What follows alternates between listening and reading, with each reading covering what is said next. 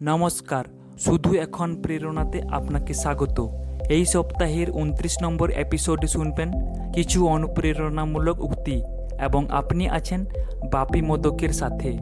নেতিবাচক বিচারকে বসে রাখা উচিত যখন একাই থাকতে হয় আর নিজের বাণীকে নিয়ন্ত্রণে রাখা উচিত যখন সবার সাথে থাকতে হয়।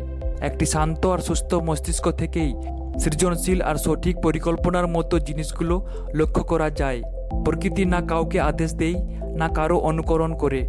যে ব্যক্তি পরিশ্রম করতে ভয় পায় না, আর ধৈর্য অনেক বেশি থাকে, তারই হাতে সাফল্য ধরা দেয় জীবনে সফল হতে হলে একাই লড়তে হবে। এই লড়াইয়ে কোনো সঙ্গী নেই। সম্পূর্ণ নিজের চেষ্টায় লড়তে হবে। যদি নতুন কিছু করে দেখাবার সাহসেই না থাকে, তবে জীবনে বেঁচে থাকার অর্থই বা কী?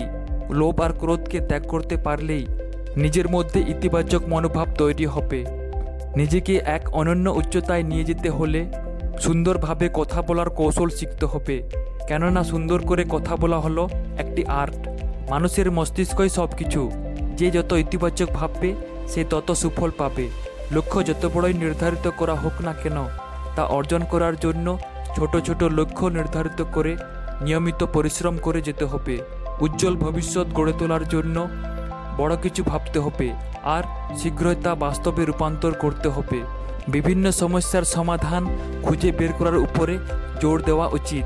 প্রতিটি সমস্যার সমাধান রয়েছে। ধৈর্য সহকারিতা খুঁজতে হবে। নিজের মানসিক শান্তি আর শক্তি যদি ফিরিয়ে আনতে হয়, তবে নিজের প্রতি খেয়াল রাখতে হবে। জীবনে কোনো কিছু অর্জনের জন্য এমন চেষ্টা করা উচিত যেন সব কিছুই নিজের উপর নির্ভর থাকে। শেষ অবধি শোনার জন্য অসংখ্য ধন্যবাদ। আবার দেখা হবে আগামী সপ্তাহে।